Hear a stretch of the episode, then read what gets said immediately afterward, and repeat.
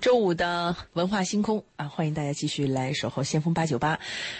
这个周老爷终于回来了啊，偶尔消失，偶尔消失，经常出现啊，对应该是这个状态对吧？嗯，嗯只要有时间都愿意跟大家交流一下嘛。嗯，所以周老爷的潜台词是：上次没来，真的很忙，真的是没有时去北间。京了，嗯。对，我们今天和大家在交流之前，我想讲一个生活的一个意外，嗯就是每个人吃饭的时候有每人那个咀嚼的习惯。嗯我呢，因为是呃那个生活在饥饿的时代嘛，就困难时期，所以从小就狼吞虎咽。嗯，去年去龙胜吃那个飞凤鸡，那个鸡都是飞在路上的，呃，飞在树上的，它的骨密度极高，身上任何地方都没有脂肪。你说这寸不寸啊？其实我都吃完了，最后又上来了那个转盘转到你跟前儿嘛，就看到一个鸡腿儿很好，呃、半个鸡腿儿，说再吃一块儿吧，就这一块鸡腿，我就听到嘎吱一声，就你直接感到脆裂，就是你的脑子到你的耳朵根儿这个地方啊，你就听到嘎吱一声，脆脆的，就是我的后面那个大牙就给咬裂了，疼到什么地步啊？就是牙疼的人可能会有这个体会，它疼到你的头部，快整个要炸了。疼到发晕，而且都不敢动。那这个咬裂了以后呢，因为无知嘛，我就说是不是让它自然生长？因为你听说过吗？那骨头啊裂了以后，你不要动它，它慢慢长合了以后，比原来还坚强嘛。其实牙齿正相反，牙齿不是骨头。我就这样熬熬了大概有将近几个月吧，头两个月晚上睡不着觉，每天早上起来以后，东南西北不分，晕乎乎的，而且还有低烧，因为你有那个有点炎症嘛。一直到上个月，我才决心，它也它的疼痛也减小了，但是你不能嚼东西，你明显感觉到你只要碰到这边，这边有一个东西啊，就在摇摆，就是那牙根有个东西在摇摆，可是又不是牙根。上个月去做了检查，医生一看说你这个牙裂了一半，然后看那根儿，说这根儿还很好，说你这个牙齿也很好。如果我们把这牙给你拔了吧，挺可惜。我说那怎么办？他说我们要看看它这个裂在什么地方。如果裂在浅表层，把上面给它锯掉，然后填充，再加牙套。如果它裂到根儿，从根儿裂了，一直裂到你的那个叫什么导管儿，他说这个就难保了。怎么办？先拍片子，但是很糟糕，这个牙最后面那个位置，你拍片子啊，那个三 D 你拍了半天，就是那个位置看不到。医生说这样吧，他说你受点罪，啊，我们先把你这个半个牙，就是裂的这个牙，我们人工先给你把它剥离掉，我们人工看能不能保留这个牙，对吧？原来如果是判断不行，一次拔掉了嘛，那我就得两次。说第一次呢，他就把这个牙给你半个牙给你剥离掉，当然他做的很好，你也无痛。剥离了以后，医生说你这个无法保留根儿，从劈到根儿啊，太狠了那口咬的。接着把另外一个主任叫来，说你看看，你俩判两个主任判断，因为我想保留啊，因为你想啊，跟了你几十年的牙没了，你多难过呀。嗯，本来就衰老，哎呀，太难过了。后来总有一天他们都会离开。对，不不见得，不是牙是保留的不见得，最久的，你到死都可以保留的，对是吧？嗯，那我跟大家讲的这个什么意思呢？后来我把这牙拔了嘛，拔了你还要种牙吗？就这一口鸡至少得一万到两万的代价，因为哎，这么？便宜啊？不是现在都八万吗？种牙的自由哎不会不。会，一个种牙就是一万到两万块钱。哦，你找那个正规的医院就这样。我跟大家讲的什么意思呢？人要养成好的生活习惯。如果你有一个坏的生活习惯呢，一次没事儿两次没事，n 次都没事儿但终于有一次会让你付出代价。所以在咀嚼的时候啊，应该是先细嚼慢咽的那种。谨慎一点啊养成谨慎咀嚼。你看那个做过烤瓷牙的人，他们就有这个习惯，他们咀嚼的时候就比较谨慎，对吗？如果你从来都是生龙活虎、很猛的吃东西呀，你没有受过这个罪，就会有这风险。所以我回来以后呢，我就把我这个事儿发到我的那个朋友圈了，我就告诫大家，你我倒霉了，我就希望大家避免一点嘛。没人跟我讲这个事儿嘛，医生就跟我讲，他说你的咀嚼习惯有问题嘛。我说谁给我讲这事儿呢？他说的确，我们也没这个课。他说你到我们这来。来这儿，来我们这牙科医院，我们本身就有这个辅导。我说谁好好的来你这个牙科医院呢？所以我就告诉大家要注意，不要像我这样子，有一天崩一个牙很可惜。嗯，这是我们节目开头的一段，关爱自己的牙齿健康，关爱每一个人的牙齿健康，对，省钱省精力啊，还让自己默默的享受幸福。你在拔牙之前，你几个晚上睡不着觉，你不知道什么结果呀？牙疼不是病，拔牙的过程还行哈。拔牙过程，我现在非常感谢有些医院啊，他们有些改进。对，你像有一个医生，他跟我聊，他说，如果导致病人痛苦，这个是嗯是是不道德的。哎，他上升到这个理论了。嗯，而且我第一次见的是一个啊，我拔这个牙也怪，我是先给小给孩子去看，孩子看的也没事儿，哎，那我就跟这医生聊，医生说，我我说你们这有没有成人科？他说有。后来这个医生就讲，他说我们医生现在跟孩子在做牙齿的时候，我们尽量要避免他的疼痛。他说其实我们对成人也要注重这一点，就是因为这样子我才去找的嘛。所以我提醒大家一定要注意保护自己牙，这个牙齿啊，就跟你的恋人一样，一旦失去就失去了。嗯，是不是 不可能回头的？好，我们言归正传吧。嗯，今天我们要继续这个长期的话题，叫做对如何识别对的人。如何识别对的人？上上一趴我们谈到就是如何识别对的人时候，要注意对方的兴趣爱好。说对方的兴趣爱好，你可以了解他。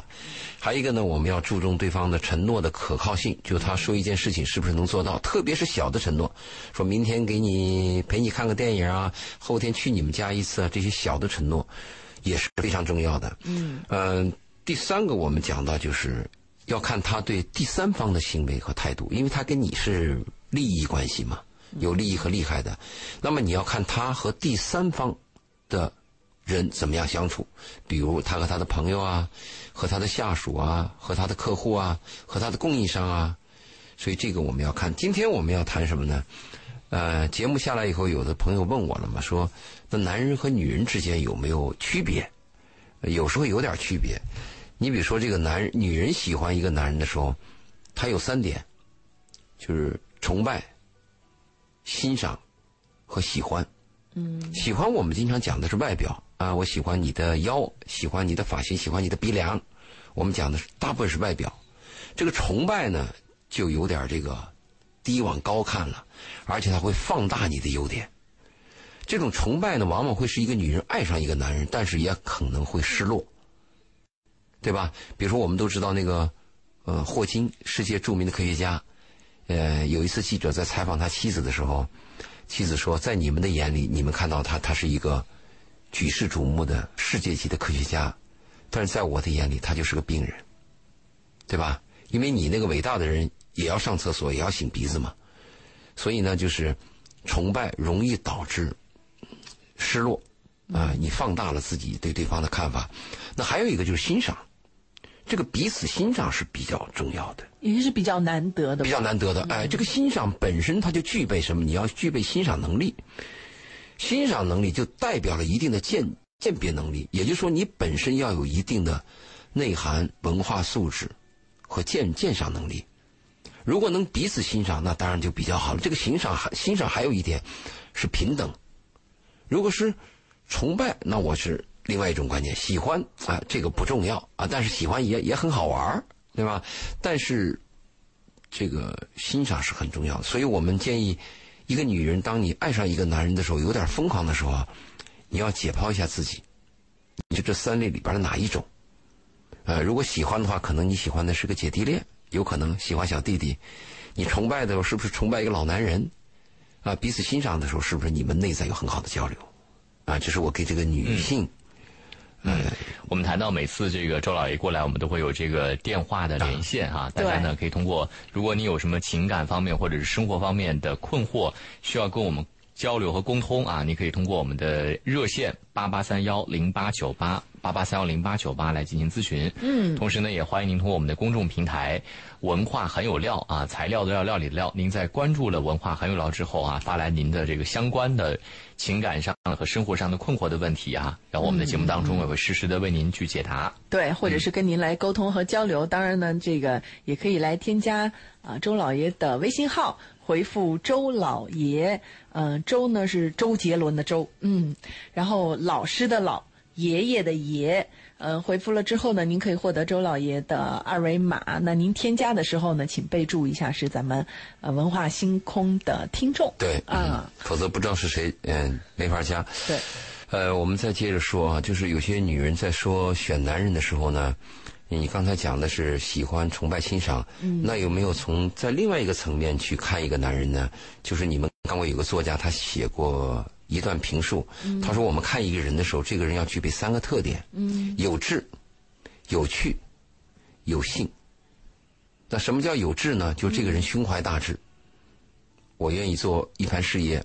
我愿意为一个目标奋斗多少年？嗯，那这种男人在早期的时候比较受欢迎。早期的这个上个世纪啊，比较受女性欢迎。近期呢，就有些变化了，因为更年轻，我不一定喜欢你有志，我喜欢你有趣。嗯，对不对？你像我们做一个有趣的灵魂嘛，最近网络上特别热衷说这个话题。他做过一个调查，嗯，说上海的女人。你们喜欢男人什么？这个女人说一定要有房，呃，这个当然不完全啊。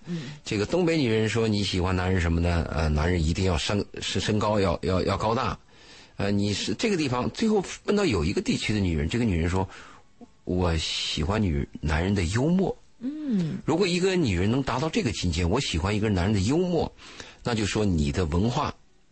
你的这个修养，嗯，和你追求的东西，真的是那个灵魂呐。我们说那个 soul mate 一样了，就非常，呃，就非常另外一个层面了。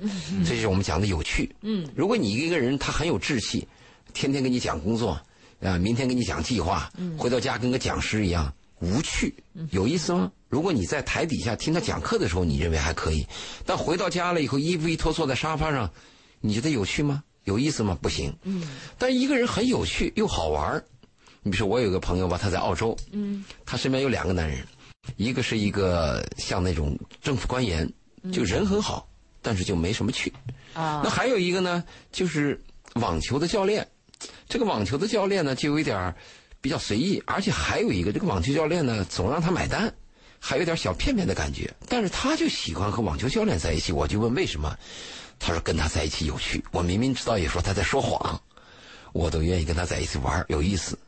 所以你看，你有志无趣也不行，但是你有趣呢，胸无大志。你说你作为一个男人要承担家务、承担责任、有使命，有意思吗？好，我们把前两条都有了。一个男人有志、有趣，但是他无性。性是哪个性？就是 sexy。啊，就单指性生活的这个性。因为我们谈过，一个男人要具备三条：一条是野蛮的肉体、善良的灵魂、智慧的头脑。这个野蛮的肉体就包含了这个性。如果一个男人无性，或者性很弱，你对这个男人也会失望。你们看过很多狂野的电影，就是男人那种野蛮和那种性的那种冲动，对女人有会让人觉得他有很强的荷尔蒙的那个东西在里面。对，这是原始的。对。啊，这个如果这三条合二为一，那这个男人你就会喜欢。所以有时候我们选择一个男人的时候，如果男一个女人爱上一个男人，你也要分析一下自己，你是看上了他的大志，啊，给你一开口就是两千万，还是呢他很有趣，经常跟你跟你在一起卿卿我我，还是这个人的荷尔蒙跟你非常的 match？但周老爷啊，从现实的角度出发吧，这三者都有的男人。早都被挑走了，好吗？我们挖过来。嗯，那我们经常找女孩的时候，男人问我说：“找什么样的女孩？”我就问他：“你是呃结婚找老婆呢，还是一夜情呢，还是女朋友？”他说：“我想谈恋爱。”那你注意，每个男人要找女孩谈恋爱的时候，这个女孩要具备三条：情财愁，就她要有点情调，对吗？如果一个没有情调的女人，就是这个刷锅洗碗，或者明天买菜，后天交工资，这个就无聊嘛。所以他有点情调，哎，很简单的事情，他增加了一些情调。那第二就是才，我讲的这个才上的是才华。这个女人的才华，女人的才华对女人加分啊。如果一个有才华的女人，她对生活的理解，在跟你之间的打情骂俏，还处理一些问题，是非常可贵的。那第三个就是勤财愁，愁是什么愁呢？就是这个女人要有点忧愁，有时候会哭一哭，还有点忧伤，甚至还有点就黛玉姐姐的那个风格要有一点，对，要有一点。你为了上来女汉子，当然有些人你喜欢女汉子，我不反对，嗯，对吗？呃，女人如果要有点情财愁的话，那对谈恋爱是很有意思的。这个男人呢愿意跟你经常在一起做，愿意拉着你的手。问一下一名同学，作为正在当谈恋爱的这个年年龄，周老爷说的这几个特点的女孩，你会感兴趣吗？周老爷会让我突然想到一部电视剧，就是《甄嬛传》啊，对，就是周老爷突然让我感觉是雍正的那个。择偶观的化身，真的就雍正是怎么看上那个甄嬛的，或者怎么把甄嬛就真的就越来你周来看过吧《甄嬛传》？我看过，大概很短很短是吧？就是我感觉就甄嬛就属于他所说的那个是情财仇兼具，是不是都有的那个？但是我觉得可能也是，呃，就是多样化啊，大家可能也不一定完全是一样。对，其实你说多样化，它可能在一些细微末枝上。如果讲男人对女人的看法，不论他是帝王将相。还是普通的拉板车的平头百姓啊，一样的。嗯，对，男人对女人的要求和欲念是一样的，只是你能不能找到这样的女人？找到以后，你能不能得到这样的女人？得到这个女人以后，是不是你能长期的和她在一起？就这个难度吗？就有一点，其实还蛮难的，就是我们可以说是。社会环境在影响人。现在你知道，关于女性独立买房这事儿都上了大新闻，大家一路争。所以在这个背后，你会发现现在的女性真的越来越独立。变化。呃，对我也看过很多的一些公号在分析现年轻人现在谈恋爱出现的问题，就是好像现在很多年轻人在一起的时候，他会失去很多激情，带来很多冷静理智的东西。就是在一起就在一起啊，那我们不用太过迁就对方。下就不能继续了，那就分手，似乎干脆很多，没有之前关于恋爱的那种黏黏糊糊的那种劲儿，好像少了很多。你说的一定是走向工作的人，或者要结婚择偶的人，谈恋爱只有两个机会，一个是高中，一个是大学。如果你失去了这两个机会，你这辈子就不叫谈恋爱了，你叫找对象。嗯，恋爱一定是跟经济没有关系，跟别的压力没有关系，和什么条件没有关，你才有点恋爱的感觉嘛。嗯特别是高中，对吗？高中如果你能收到一份情书，嗯，那你的感受和你这个，呃，走向工作以后，你再收到一份邮件，那两个感触完全是不同的。所以我跟很多人讲，我说你们一旦离开大学。注意，你们就是在找对象了。找对象就像你刚才说的是比较冷静的，嗯，是不是有条件的？是不是门当户对的时候，我就要权衡一下这个利弊了。只要权衡利弊，那个男女关系还有味道吗？也有，但是是另外一种味道了。嗯，所以就走上社会之后，就不要考虑单纯谈恋爱这事儿了，就是找对象。啊，所以我在跟很多这个妇联呀，还有一些年轻人讲课的时候，我告诉他们，我说你们没有爱情，你们就在找对象。他们对我还不嗤之以鼻，听不懂。你怎么能说没有爱情呢？因为他认为我只要拉一个女人手，那叫爱情，不是的呀。你怎么叫拉一个女人手，那就叫爱情呢？那叫荷尔蒙嘛。然后你会讲很多条件嘛？什么时候叫有爱情？就是在某一刹那。我真的是无条件的愿意为对方赴汤蹈火，我真的是愿意无条件的愿意为对方做牛做马。他苦，他痛苦，我比他更痛苦；他快乐，我比他更快乐。这才是爱情，而且是无条件的付出，没有任何的经济往来，不谈钱。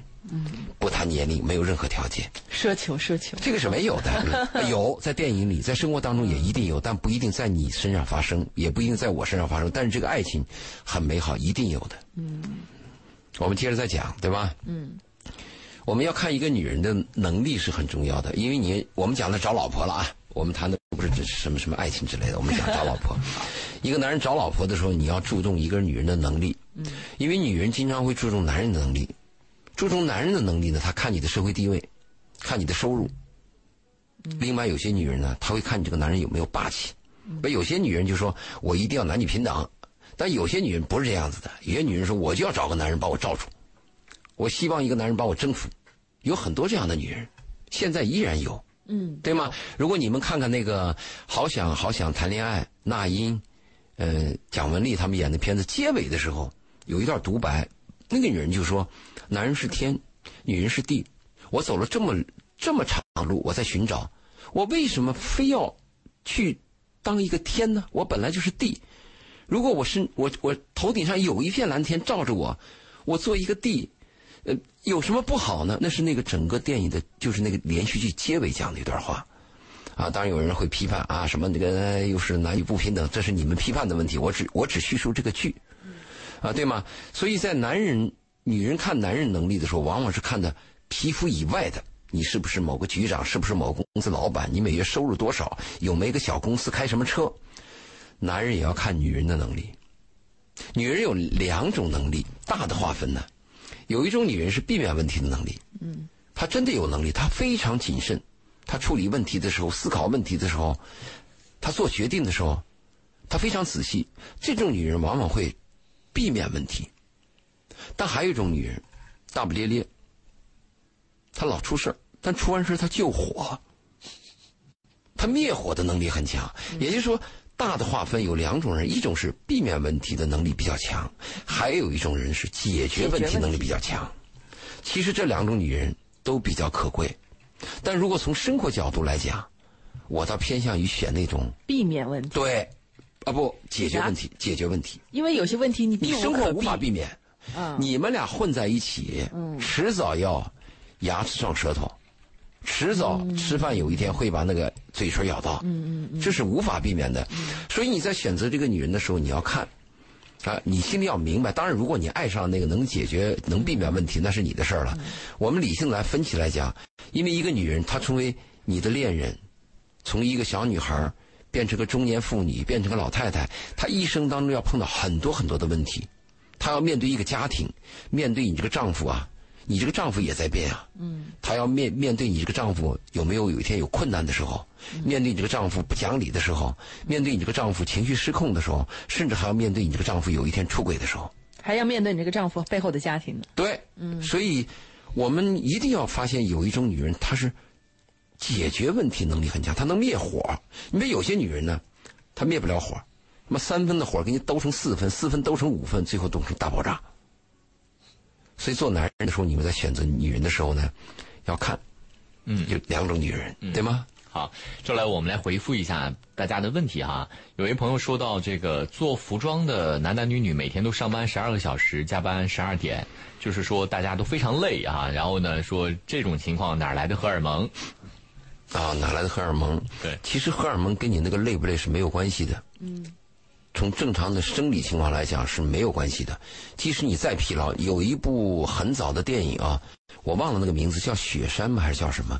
他演战争的片子，就一个男人饥饿了几天，在雪地里爬行，嗯，都快饿死了，而还带着伤，但他看到一个漂亮的女人，他依然有扑上去的冲动，而且他还真扑上去了。嗯，所以荷尔蒙跟你的累不累没有关系。如果你因为累，你的这个性欲都没有了，你的荷尔蒙没有了，那你的身体一定是有问题了。也就是说，长期的这种加班，是不是把你的身体真的弄垮了？如果你是个健康的人，你会有很充充沛的荷尔蒙，特别是当然，这个男人的荷尔蒙的峰值应该在十八岁，是一个男人的峰值。女人的峰值应该稍微大一点，比如说二十多呀什么。所以为什么姐弟恋有时候比较甜蜜，跟这个搭配也有关系。按正常的生理，应该是大的姐姐找一个小弟弟，这样比较合适。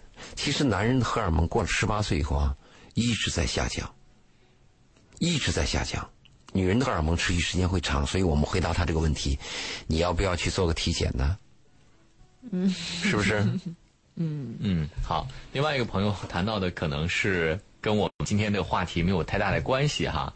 他这个就谈到一个生活的一个问题，就是。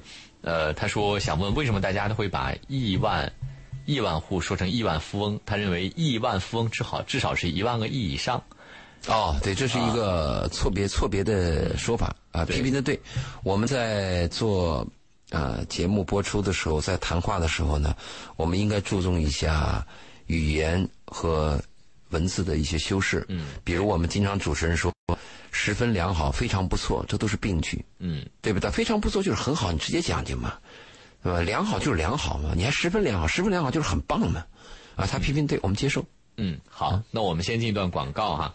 呃，大家如果有各方面的问题，可以通过几种方式来跟我们进行互动和交流啊。第一种是通过我们的直播间电话八八三幺零八九八八八三幺零八九八。第二种呢是通过我们的微信公众平台“文化很有料”，材料的料，料理的料。您在关注了“文化很有料”之后，这个把您的问题发过来就好了。如果您在节目之后呢，需要添加我们嘉宾的微信啊，聊一聊你私人的感情问题，那你也可以在我们的公众平台“文化很有料”当中回复“周老爷”这三个字，就会弹出周周老爷的。微信二维码，这个“老”字一定要不要打错了啊！不是姥姥姥爷，是啊老师的。好，继续回到我们今晚的文化星空，在周五的时候，周老爷如约而至，我们继续来聊一聊如何识别对的人。欢迎大家参与，一起来讨论啊！不管是通过热线八八三幺零八九八，还是通过我们的微信公众平台找到“文化很有料”和我们聊聊天。周老爷最近有没有看那个《都挺好》这部剧？没有，没有来，没有来及看吧？这个剧当中描绘了，当然他描绘的是原生家庭啊，但是我觉得他谈到了一个呃新的女性吧，就是就是那个那个姚晨演的那个角色啊，因为家里头就是长期以来重男轻女，然后对她呢就是特别的不好，所以导致她很早就开始独立了，就是十八岁之后就自己养活自己。嗯，后来她在。呃，进入到情感的时候，明显的问题就是他是一个很没有安全感，而且就不信赖情感关系。对，所以导致他是一个事业心特别强，而且事业做得特别好，同时他也散发了很多的这个就是这种呃能力的那种那种那种工作能力啊，对对对，女强人心的，对不对？但也不是说不顾家的那种，他其实是有，他是其实是还是挺有女性魅力的，只是你作为旁观者能明显感觉到他是一个。在情感上是很回避的，他的这种回避呢，就让我想到了现在很多人，包括男性也好，女性也好，都是有一点情感回避的，就是大家现在都是那种啊，也可以有，也可以没有，就是我也不愿意花那么多心思去说，去去去追逐这个东西。你说的那点很重要，就是他从小就怎么怎么样。讲到原生家庭，如果他是在爱的这个环境当中长大的，他就有爱的感觉。嗯，他可以理解爱，他可以有爱，他可以给予爱。如果他从小在一种嗯缺乏爱的环境当中长大，那他长大以后就像你说的这样的情况。所以我一再跟很多父母在谈的孩子的时候呢，我说孩子的第一步啊，娃娃的起跑线啊，很多父母都把它定义为要学奥数、学雅思，要得高分我跟很多妈妈讲，我说孩子的第一步啊，应该是健康，这是孩子的第一步起跑线。那么孩子的。第二步是什么？就要会学会爱，爱和被爱。因为人爱自己是天生的，但是一个人要懂得爱别人，一定是要在环境和教育引导和培育之下才能够长成的。嗯。而且一个女人如果在在这个爱的问题上先天有缺陷，后天不可能补。先天的缺陷后天补不了，后天最多是做掩饰。嗯。这也是为什么我跟很多这个女性。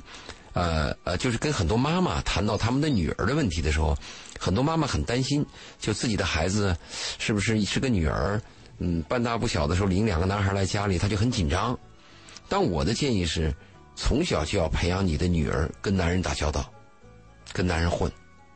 一个女孩从小跟男人打交道打的越多，那她的风情就越多。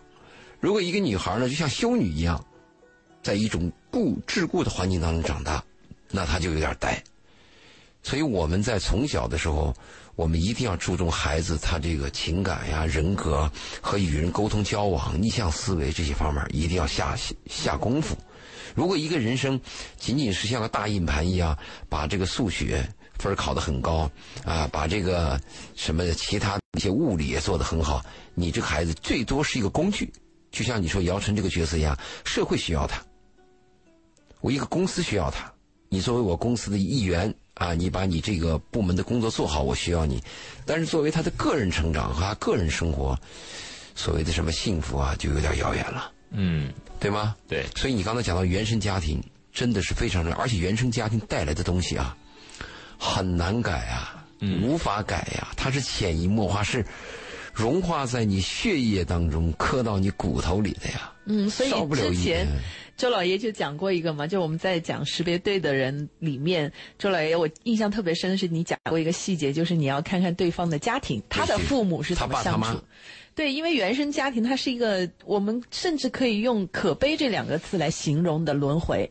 就是你看现你会说现在的爸爸妈妈当的有多么不称职，或者他们多么不注重自己的孩子的情绪啊、个人的能力的锻炼，不是成绩的锻炼。对，你你你可以去批评他，可是可能很多人都忽视到了，他们小时候也是这样长大的，这就是一个。可悲的轮回。那因为我是这德行，那么我就以这种德行教育我的孩子。那我的孩子长大以后还是这种。因为我爹妈也是这种德行，我就是在这样的德行的环境下长大的。我现在觉得没问题啊，挺好的呀。所以我的孩子怎么可能会有问题呢？什么爱不爱的，只要是把这个丈夫把钱拿回来就就行了，是吧？大概就是这样一个状态吧。对，所以我们的环境很重要，而且人生啊，你你你要回忆一下啊。人生有两件事很重要，第一是你的健康，因为它要维持你的肉体蛋白；第二就是爱。假设一个人赚了很多钱，一个人事业上很有成就，但是没有人爱你，或者你也不懂得爱别人，你这样的人生有意义吗？一定是很大的缺陷了。如果一个男人挣了很多钱，你找不到一个你爱的女人去花你的钱，你不憋死啊？难受吗？自己花不是挺爽的吗？你自己花花不了多少。其实一个男人一辈子挣的钱啊。他自己真的是花不了多少，除非你有恶习，对吧？你要是什么吃喝嫖赌啊，那是另外一回事了。一套房子就空了，一套房子空了。呃，对，但是有些人能力他不止一套房子的话啊，因为你的能力一套房子，你花完这个呃花买了一套房子，实际上你还有钱，你也花不完。所以一个人一定要有爱，而且这个爱是支撑我们整个一生最有意义的一件事儿。有一个作家在。在一个大学讲课的时候，有个学生递上来一个条子嘛，就问他嘛，是毕淑敏吧？我记得是说人生的意义是什么？当时的回答就是人生没有意义，就生下来活下去。如果你没有爱，我同意这个观点，人生就没有意义，就是一个人生的意义是自己赋予给自己的。因对你这个也对，就是人活得很枯燥，要富裕一些。但是在你富嗯，其实每个人他对人生的意义的标准不一样，包括每个人活下来一辈子到走的时候，可能也发现，就是你自己的意义真的是你赋予给他的。嗯，就是你，比如说我这一辈子做这个在八九八做主持人，那我走的时候有没有意义？也有意义，因为我觉得我这一辈子可能也做了什么什么有意义的事情，我这一辈子活得有意义了。包括周老爷刚才谈到的爱，也是你赋予你自己的。我这辈子至少经历了。一段刻骨铭心的爱情，没有浪费我的青春，对吧？有一段这样的，什么其实真的每一个人赋予的意义的角度、方法、方式都不一样。但是这个爱不是说你想去努力就能得到的，也不是说我想赋予它它就存在的。这个里边真的要有一些机缘。除了你有爱的能力，你懂得爱以外，你真的得找到你那条肋骨。一个男人那条肋骨你要找到，那个肋骨也要找到那个合适跟他相欠的那个男人，这也是很重要的。我的意思是什么哈？就是找到这个爱，找到一个真心的爱人，他确实是一个很不错的是意义。嗯。但是我的意我的意思是，它只是一个选项，这是我的意思。就是你觉得没有爱也可以，就是你的第一可以有别的意义啊！我就定义当主持人领工资盖一个大房子也是我的意义，对吗？我理解是这样子吗？是，我是觉得，呃，意义有很多种，那也是一种意义。对。但是我在就是做了这么十几年的情感节目的过程当中，我收到的大数据的资料，我发现，只要这个人有爱，他的生活不论是贫穷还是富有，他过得都好。嗯，这让我想起来，就还是一鸣讲的那个都很好里头那个作爹，嗯，那个叫做什么苏大强，对，嗯，你看他就那么快的就容易被保姆骗，嗯，这证明他都已经那样了，他还是渴望爱情，渴望被人爱的，嗯，所以可能对于爱的这个意义吧，很多人没有办法用语言来表达出来，但是他内心的那个渴望，也许真的到了某一天某一个时刻。喷薄出来了，才会有些感觉。也许平时可能真的是在压抑的状态。它是一个压抑，还有呢，就是人身上有很多点和那个潜能啊，你自己是不知道的。就是你会变成什么样的人，你会在什么状态下做出什么样的事儿，它跟那个启发你或者是触碰你，嗯，甚至是。把你点燃的这个人和事儿是有关系的。有一天你会发现，哟，我有这么伟大；有一天你会发现，哎，我怎么这么卑鄙？它一定是跟一些机缘有关系的。嗯。但是爱的确很重要。嗯。一直到你死那一天，如果你有爱，你活得真是有意义。如果我们没有爱，我们就是赋予我们应该做什么样的事业。